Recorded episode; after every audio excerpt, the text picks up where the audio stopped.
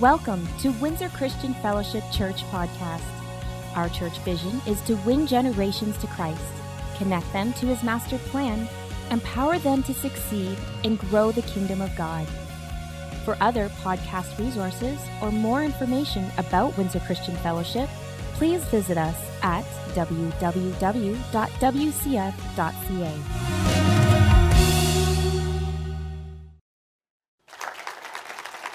Happy Father's Day. I'm so glad all of you have joined us today. I hope you're having a good day. Some of you are having a better day than others.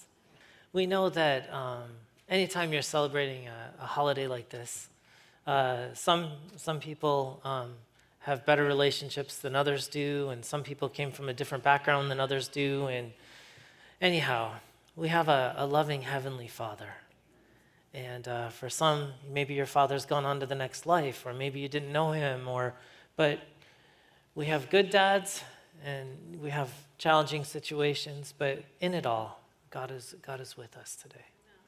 Father's Day was first held on July 5th, 1908, in West Virginia. Honor fathers killed in the Monongah mine disaster. And it was Sonora Smart Dodd who credited as the founder of this official holiday. She held her father in great esteem, and she had heard a sermon at church about the newly recognized Mother's Day at the Central Methodist Episcopal Church. And she felt so strongly that fatherhood needed recognition as well. And she approached the Spokane, which is in Washington, Ministerial Alliance and suggested her own father's birthday of June 5th as the day to honor for fathers. The Alliance chose the third Sunday in June instead. And, and I think the primary reason for that was um, they wanted to give the minister a little bit more time than a couple days to prepare for the service, so they moved it back a little bit. Thank you, Alliance. The first Father's Day was celebrated June 19th, 1910, in Spokane, Washington. And, and it kind of didn't really take off right away. It kind of faded in the 20s. And I mean, there was some presidents involved, and, but eventually in 1972, President Nixon established it in the United States as a permanent national observance to be held on the third Sunday of each June. And then eventually it kind of went to other countries like Canada, where we are today, where we celebrate fathers today, father figures. So, happy Father's Day. Now, yeah, I'm enjoying my day. Now, for you um, that are new here, um, today is Abba Sunday, and uh, it's a word you only find it really three times in the New Testament Abba. And once Jesus is speaking, and twice uh, you see Paul speaking, the Apostle Paul. One is in Mark 14 36, Abba, Father, he cried out, Everything is possible for you. Please take this cup of suffering away from me, yet I want your will to be done, not mine. Now, I'm going to come back to this in a little bit, but this is Jesus talking. And, and a lot of people, you know, oh, Jesus was calling out to his Father in heaven to save him as he was about getting ready to go to the cross. But I think it was a little bit more than just asking Daddy to save him. I think he was appealing not just to his Father God, but he was appealing to the authority of God in heaven. And kind of, as one author put it, as a prince appealing to a king, uh, you know. And, but he was totally submitted to the will of the Father, which we'll get to also. Then in Romans 8, you see Paul speaking, the Apostle Paul, so you've not received a spirit that makes you fearful slaves. Instead, you received God's spirit when he adopted you as his own children. Now we call him Abba Father. And in Galatians 4 6, and because we're his children, God has sent the spirit of his son into our hearts, prompting us to call out Abba Father. So there's this term that we see, I think it actually came from the Aramaic. It has to do with intimacy with God, intimacy with the Father. Um, intimacy in that relationship and having to know them with some confidence and some familiarity. So, in our lives, we have familiarity and relationship with our natural father in some cases, and then we also have familiarity and relationship with our Father God. And if, and I'm going to get into this in a little bit, you're reading the Word of God and you understand his, his, who He is and who He says He is, you'll find that you can develop a relationship with him. Now, it's really hard to develop a relationship with someone that you don't spend any time with. You don't spend any time with God, how are you going to have a relationship with him? So, on Abba Sunday, which is Father's Day, we do um, our capital campaign. This is the day we, we raise money for a lot of the extra things that we do as a church. And, uh, you know, there's all kinds of things that have to happen uh, to run um, the facility and, and to reach out to the community. So we encourage everyone to give their best. I'm going to come back to that in a second, too. And everybody's best is going to look a little bit different, and that's okay. And, and it's really a reflection of your heart condition before God and your relationship with Him. So I tell people if you cannot give with joy, do not give, or you're not helping yourself or anyone else. But as Christians, the natural byproduct of our Christian life is we want to live generously, which is all through the New Testament. So each year we set aside some money for capital expenses, and but we've also instituted where we want to reach out to our community as well. And, and so as we're raising money for the capital expenses, we want to take some of that money and devote it to missions or local missions. And the first one that I want to talk about, and I just want to make sure I get the name right, I think, is Windsor Family Homes and Community Partnerships is the official name. But what we do is we sponsor their youth camp each summer, and we and we bring food over to them uh, Monday through Friday every day at noon. So we raise the money for the food, we prepare the food, and then we deliver the food. And I think they're probably looking for a few more people to help prep the food and a few more people to help deliver the food for noon every, every day uh, during the week. Uh, you can talk to the information center or call the office to find out more about that. But as we donate to the ABBA, a portion of that will go to cover those expenses. And the other thing we're hoping to do is uh, we're finding that there's a lot of people that would like to come to church, but not everybody can get here. And uh, what we've set up is we can actually hire a school bus to go out and pick people up. Now, I can hire a school bus to go drive around Windsor and ask people if they want to come to church, but um, it would probably work a little bit more better if we were a little more intentional about that and we had some people helping us with that, like bus captains who could maybe set up the route. And we have software that does that. But I'm confident that we can raise the money for the cost of the bus. That's the easy part. It's, it's the people that are going to be obedient to what God says and sign up to help us with this ministry. And, and I'm, I'm sure that people, God is speaking to their hearts about this because you are compassionate people who are concerned about the spiritual health and well being of others who desire to come into the local church to be equipped. And then I have a final challenge in 1 Timothy 6 17 to 19 in the Amplified. We would like to, uh, sorry, uh, as for the rich in this present world, instruct them not to be conceited and arrogant, nor to set their hope on the uncertainty of riches, but on God, who richly and ceaselessly provides us with everything for our enjoyment.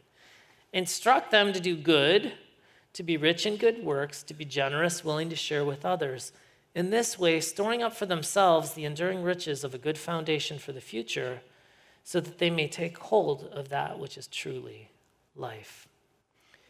Now, I can tell you lots of statistics right now to talk about what is rich and how rich we are and how blessed we are. But the truth is, here in Canada and even in Windsor and the surrounding areas, one in seven people I could go through one, two, three, four, five, six, seven. One, two, three, four, five, six, seven. One, two, three. I could have one in seven stand up. I'll save you the, the exercise. But one in seven people in Canada live under what's called the low income cutoff or the LICO.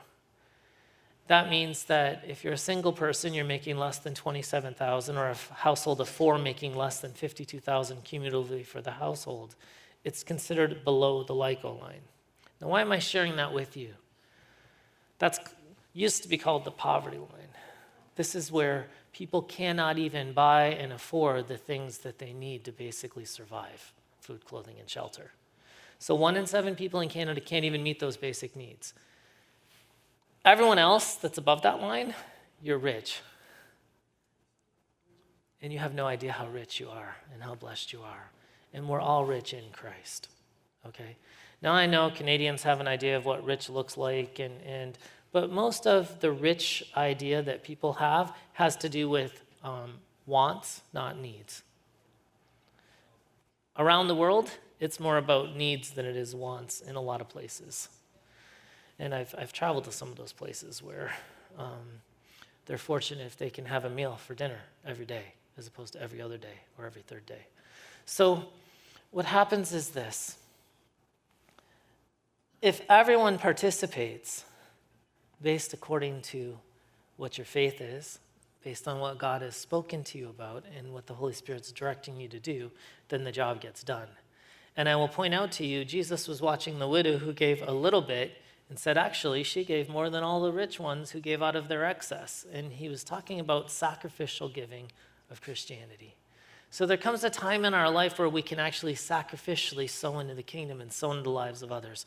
We as Christians should always be generous and we should always be looking out for others. If you see someone that doesn't have and you have the ability in your hand to help them, you should be helping them. That's how we live. Now, let's pray. Father, I thank you for today and for the great opportunity that we have as Christians, your people, to be Christ followers. I thank you that there's a joy and a completeness in you that only you bring.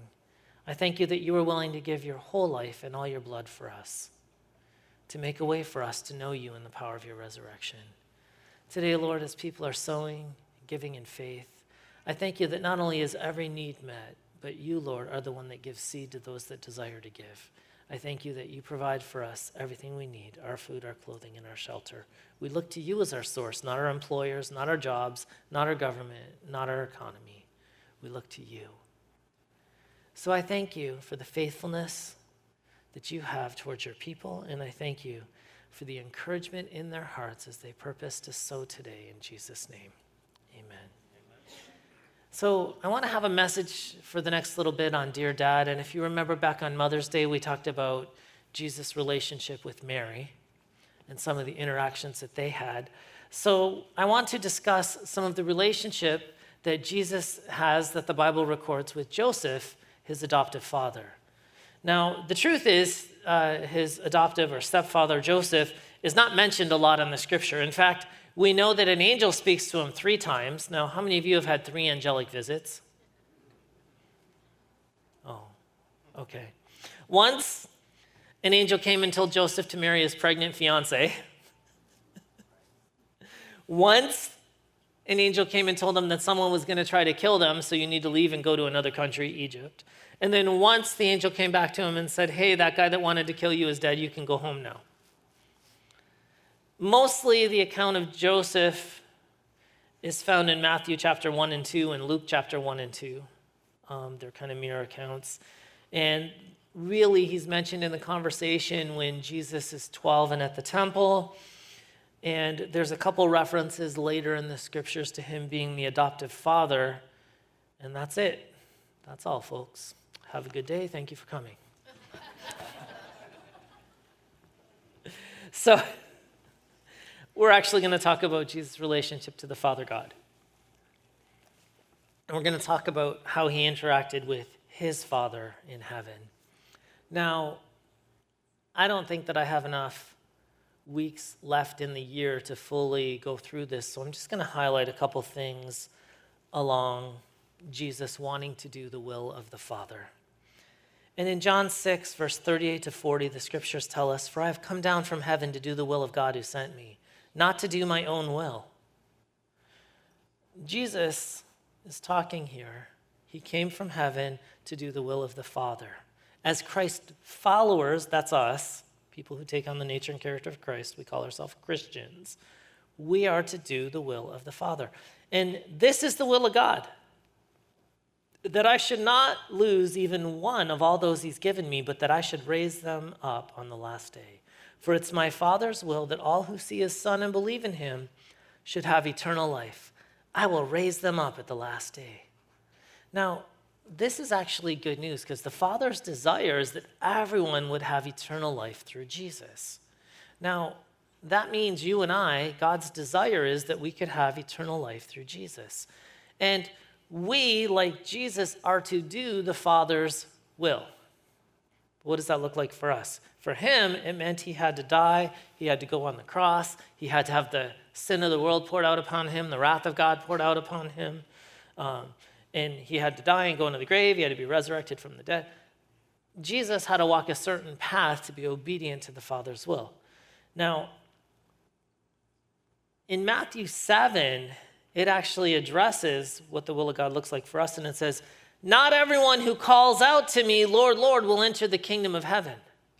Only those who actually do the will of my Father in heaven will enter. That means when you stand before God, you don't get to say, Well, I went to church on Sunday. Mm-hmm. I gave money in the Abba offering. I even volunteered in kids' church. And by the way, I donated some money to the poor. In some cases, they're going to say, I even cast out demons in your name. And I laid hands on sick people. And what's he going to say? I didn't know you. Because doing the will of the Father is more about us being obedient to what He's instructing us to do than it is the outward actions that we try to earn our own righteousness. Here's God's will for your life Romans 12, 1 and 2. And so, dear brothers and sisters, I plead with you give your bodies to God because of all that He's done for you. Let them be a living and a holy sacrifice we're to surrender our life to Christ. We're to surrender our life to the Father. We live a holy life. Every day it says as a sacrifice, a living sacrifice. That means that you die daily, as Paul says. I die to my flesh every single day. I crawl out of bed and I put my flesh on the altar and say, Die. And I let God resurrect me, and then I want to do His will, not my will. Because how many know there's a war going on all the time in your life between your flesh and your spirit, and your flesh wants to serve itself, and it doesn't want to die. Let them be a living and holy sacrifice, the kind they'll find acceptable. This is truly the way to worship Him. Don't copy the behavior and customs of this world. Uh oh. But let God transform you into a new person by changing the way you think. Then you will learn to know God's will for you, which is good and pleasing and perfect. What are we supposed to do? Submit to God. We're supposed to obey God. We're supposed to live a life of worship. Keep in mind, you are a spirit. You have your mind, will, and emotions, and you live in an earth suit, your body. Okay? In this world, we pay a lot of attention to our earth suit, our body, our, our flesh. We pay a lot of attention to that. People want to sculpt it so it looks good. I know I need to spend a little more time sculpting it. My wife will attest. Oh, come on, hun. 21 years ago, I looked a little better. Okay, a lot better. 22 years ago we spend a lot of time working on our mind. We go see psychologists and psychiatrists and doctor. Why? We want to fix our body, we want to fix our mind. But your spirit, which is eternal, we often neglect. When you go out in the world, they don't talk about your spiritual health. But the truth is, it's mind, body, and spirit. And when you get all three healthy, then we live life to the fullest. God went to the cross, Jesus went to the cross, mind, body, and spirit. He wants you to be healthy. Don't neglect the spiritual part of this. Now, I want to take these concepts, and there's a lot of theologians that kind of try to break this down into two parts.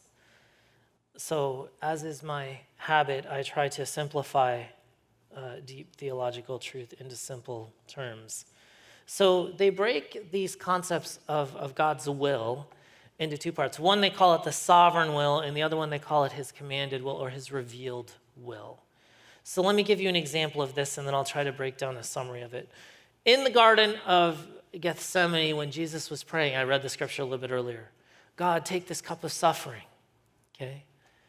And, and, and the truth is, Jesus in his humanity was kind of looking at what he was going to endure at the cross.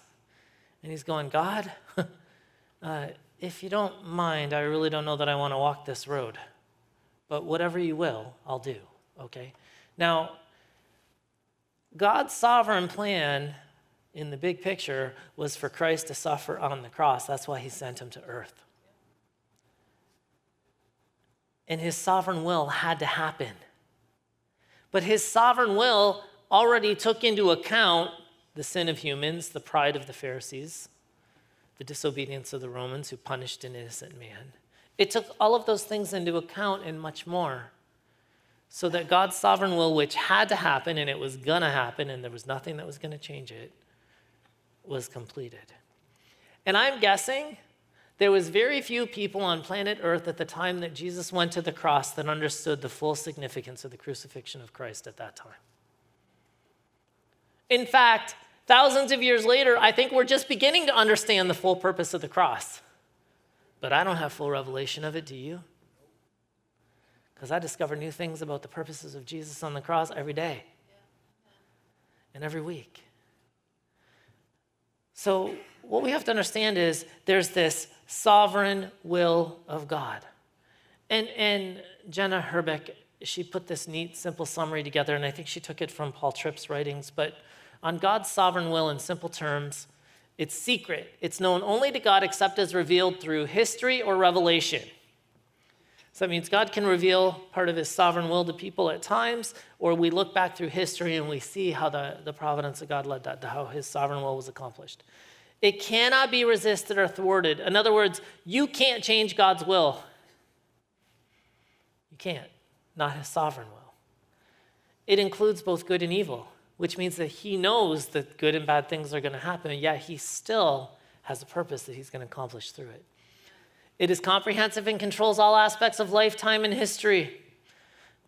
We are not commanded to discover or know what God has not revealed. Okay? So when we're looking at God's sovereign will for our life, there's something we're not what we don't know, we don't know, we just have to trust. And the best example of this that I can kind of give you see when it comes to free will, people make choices. And when you make a choice, people can suffer because of your choice. How do you know this? A lot of the pain and suffering is the result of other people's sin. Has anyone ever hurt you? offended you, mistreated you. They were disobedient to God's command and instruction, and as a result of that, you experience pain and suffering in your life. So, what we have to understand is like when a child is mistreated or abused, we, we hear this question all the time well, God, why didn't you stop it? God, why did you allow that? The truth is, God allowed free will and he does permit and allow suffering to happen. He allowed his own son to suffer on the cross. Now, the problem we have as humans is we have this finite perspective and we don't see the beginning from the end. I don't know the end of the story. I don't know how God is going to turn it around and redeem it. But I assure you, in his master plan, he has a good plan for every human. Do I think that God causes it? No. People cause it, Satan causes it. But he will take that in his sovereign plan and he can turn it around to produce some good inside of your life. That's why it says, all things work together for good to those who are called according to his purposes. So when we look at the sovereign will, it gets, it gets confused. And what happens is people confuse the sovereign will, why doesn't God intervene? Okay, and throughout history, why didn't God intervene when Hitler rose to power?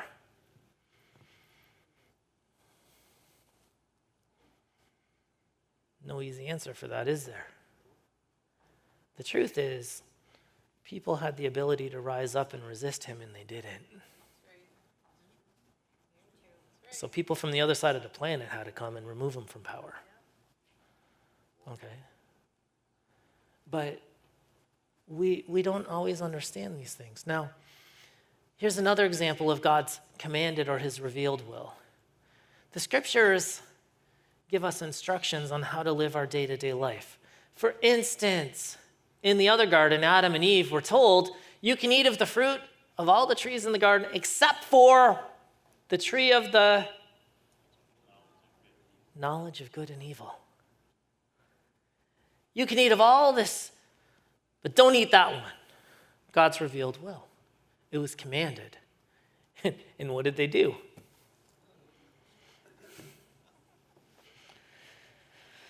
Hey, hey, hey. They disobeyed God's revealed will. Thank you, Adam and Eve. Now we live under a curse. Thank you, Jesus. You came and broke the curse. However, God's commanded will is revealed in the Word of God. It can be obeyed, disobeyed, or resisted.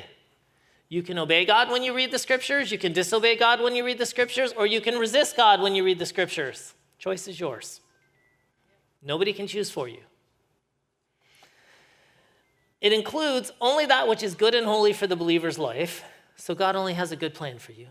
It's specific and provides principles for living and navigating life. In other words, God gives you the best possible plan on how to live life. Even when you live according to all of God's principles, how many of you know sometimes hardship comes? Sometimes you end up on a cross like Jesus. Anyone? Oh, come on. It's such a happy message. But you, as a believer, are responsible to know, understand, and obey what God has revealed through His Word by faith. So, what, what, I, what I'm trying to get to here is the scriptures tell us how we're supposed to live. There's all the how we're supposed to interact with one another's and how we're supposed to live our life sacrificially for the benefit of others and how we're supposed to be generous, how we're supposed to love, how we're supposed to walk with people, how we're supposed to forgive. The scriptures give us the tools. It's revealed by God through his revelation in the Word of God how we're supposed to live life. Now, practically, how many of you live everything exactly as the Bible tells you to?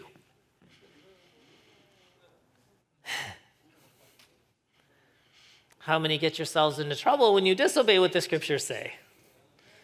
I use this as a for instance at the first service. There was one guy, he, he hung a picture of his wife on the wall in the kitchen and put employee of the month. I know, blasphemy, eh? How horrible is that? He created his own problem, did he not? So from time to time, I have these conversations with my staff about what we should put on the sign, which we need to fix, but we're going to get it fixed. But, but what happens is this, um, and they wouldn't let me do this one, so I just figured I'd work it into a message. It was easier than trying to put it on the sign, anyways. You've heard it said bad things happen to people sometimes, right? Has anyone ever heard that? Sometimes bad things happen. Often the cause of that is you make really bad decisions I don't want to hear that. What do you mean? Bad things happen to me because I make bad decisions? Yep. That's, that's what happens. Why are you looking at me like you're so holy and you never make bad decisions? I've never once met someone getting a speeding ticket because they weren't pressing the pedal harder than they should have.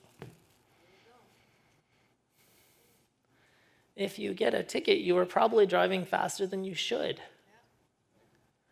You can't blame the devil for that.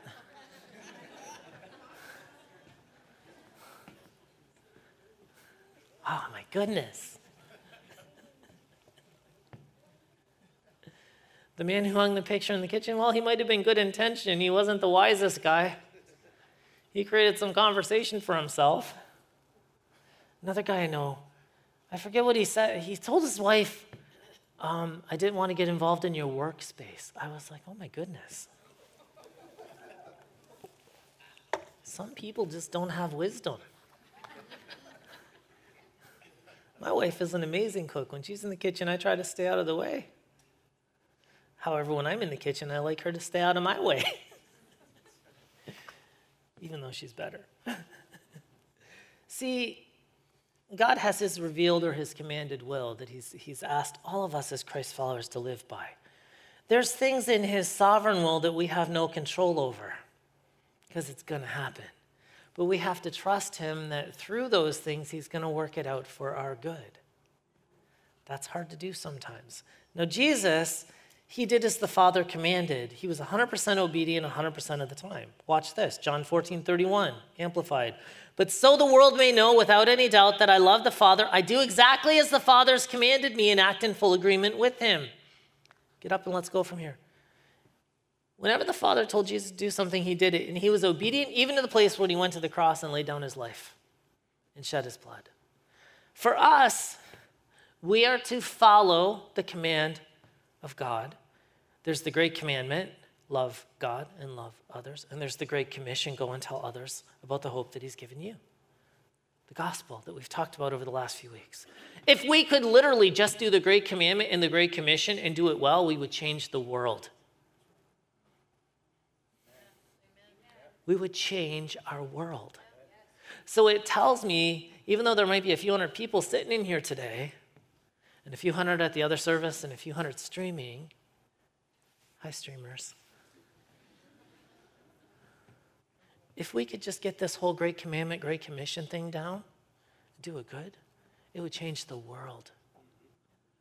Just that. Just that. So that tells me that there's a process where we're learning to be more obedient to God's revealed will for us all. Jesus also imitated his Father. In John 5 19, Jesus explained, I tell you the truth, the Son can do nothing by himself. He does only what he sees the Father doing. Whatever the Father does, the Son also does. We are also to imitate our Father God. In Ephesians 5 1, imitate God. Therefore, in everything you do, because you're his dear children, live a life filled with love, following the example of Christ. He loved us and offered himself as a sacrifice for us a pleasing aroma to God. So we are to live a life of love. We are to do the things that God does. We are to say the things that God says. We are to act and take on his nature and his character and live as he intends us to. When I was young, we used to, my brothers used to play this annoying game. My children do it sometimes. Nadia, you want to come play the game? No. She plays this game with me sometimes, my daughter. You know the game that kids play where everything you say, they say? And everything you do, they do? So you say, you know, um, hey, stop doing that. And they say, hey, stop doing that. And you walk like this, so they walk like this. And you say, knock it off, and they say, knock it off. Has anyone ever played that game? Has anyone ever irritated someone playing that game?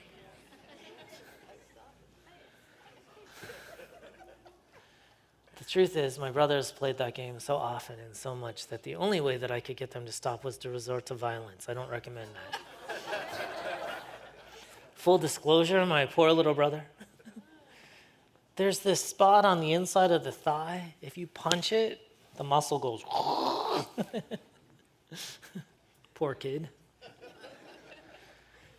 So years later, he went to school to become a policeman, RCMP. And he came back from depot, and I remember he grabbed me one day and he threw me on the ground and stuck his knee in the back. And then he stuck his hands underneath my chin and started pulling up as he pushed down with his knee and said, Remember when you did that move and threw me? You're supposed to follow it up with this. And I was like, Notice I didn't do that to you when you were young.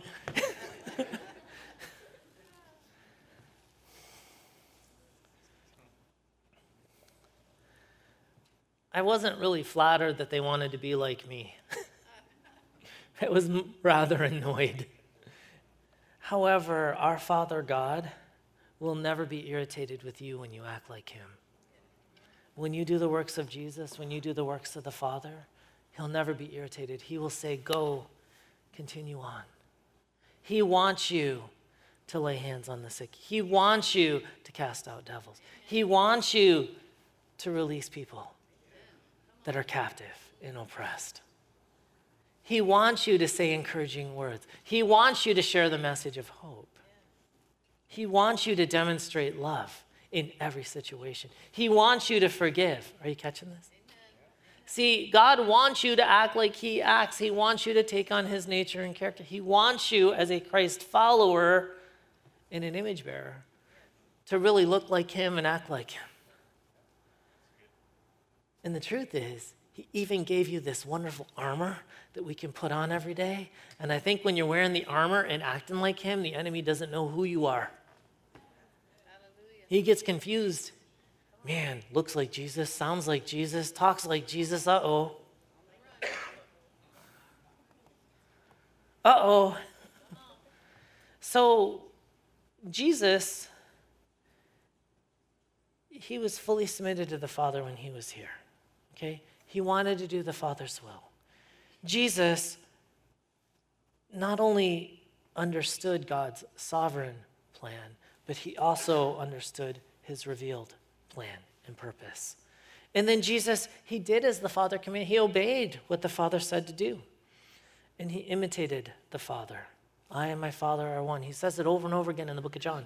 Whatever I see the Father doing, I do you know, the Pharisees were upset with Jesus for healing someone on the Sabbath day. And Jesus like, look, My Father wants people to be set free. Why, why are you upset with me for making this guy better? I didn't do any work. God does the work. If God wants to set him free on a Sunday, guess what? Or a Saturday back in those days, whatever, doesn't matter. What does it matter? But see, sometimes we get so caught up in the religion, we forget about the relationship. We get so caught up in the rule, we forget about the relationship. It's not what you do that's going to earn your way to salvation. It's what Jesus did. That's right. Do you see the difference? Yeah. You don't earn your salvation. In your obedience, you can come into alignment with God's will for your life. You can produce blessing or you can produce cursing. Obedience or disobedience. Why don't you stand with me? There's an interesting verse in John 14, 6. Jesus says simply, it says, Jesus told him, I am the way, the truth, and the life. No one can come to the Father except through me. I want you to hear and understand. There is only one way to the Father God, and that is through Jesus. He's the way to, he's the way to the Father. The truth of his life shows you the path to the Father. And the life of God can only be through Jesus. Any other way to approach God will not get you the result that you desire. And if you're here today, some of you might know God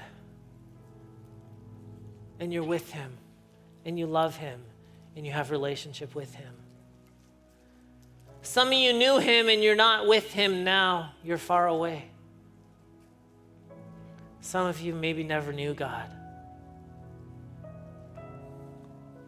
Some of you were introduced to Him, but you haven't spent any time developing that relationship. The truth is, God has called all of us to repent of our sin and give our life to Him. Lay our life down and take on His life. Let Him transform the way you think. He'll change you from the inside out. That comes through spending time with the Father I want to encourage you if you've never known the Father God, you need to. And if you've known Him and you're far away from Him, you're like a prodigal, you're doing your own thing. Come back, it's one step back to Christ.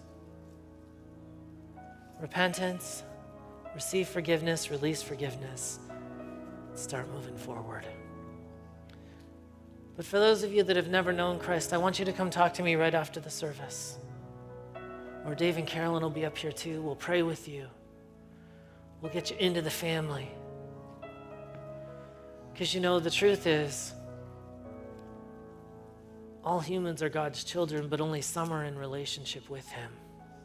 And He wants to redeem all people back to Himself. And if you're one of the ones that aren't in relationship, you need to be, so come back. And as we have the cup in our hand today, the bread and the cup, you know, we come to the table. This is the Lord's Supper. We do this to remember his sacrifice. There's a couple things we have to do. We have to prepare our hearts. If you've got unforgiveness in your heart, release it. Let it go. Jesus, I forgive. I release. You want to make sure you're discerning his body properly. But Lord, as we come to the table today, Father's Day 2022, I thank you that you went to the cross to bring healing to everybody.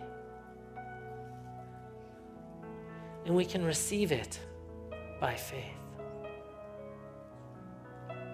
Father, and you didn't just want to heal us in our bodies, you wanted to heal our minds as well and restore us to fullness of health. At the cross, you made a way, and we receive that now. And I thank you that every broken place is being restored to wholeness. In Jesus' name.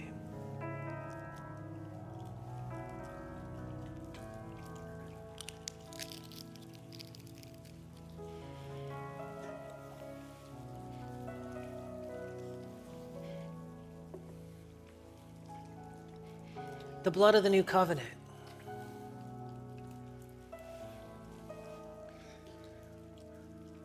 Jesus died for your sin. And there's no sin that you've ever committed that he won't forgive you of. The only sin that doesn't get forgiven is unbelief. You don't believe in the sacrifice he made. That's why the Bible says the world's sin is unbelief.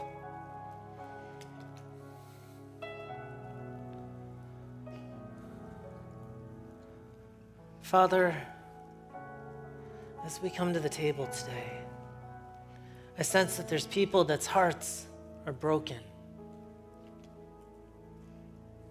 There's pain, there's woundedness, there's a lot of emotion right now. There's anger.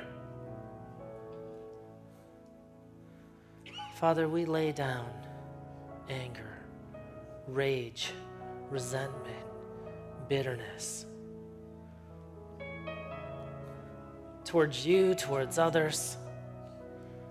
Lord, I don't understand or even begin to try to explain or comprehend the why. Things have happened as they did in so many situations that people face. But Lord, we're going to look to you today to bring us beyond the limitations and the pain of our past. I declare the blood of Jesus right now. You're releasing hearts and minds all over this room. It says you took captivity captive. Lord, release, heal hearts, heal brokenness, heal pain, release the hurt. And if there's something stirring you, just lay it down at the foot of the cross right now and let the blood of Jesus wash over you. It cleanses and it heals, it restores. There's forgiveness there.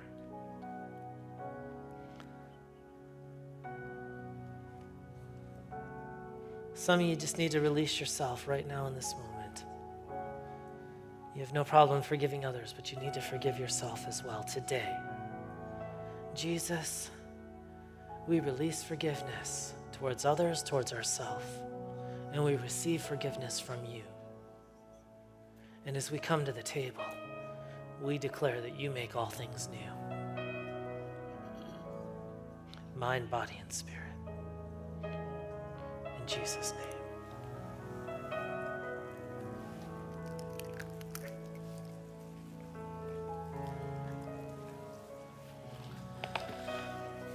Dave and Carolyn are going to come now. Thank you all being so gracious today. Have a good one. Good Father's Day.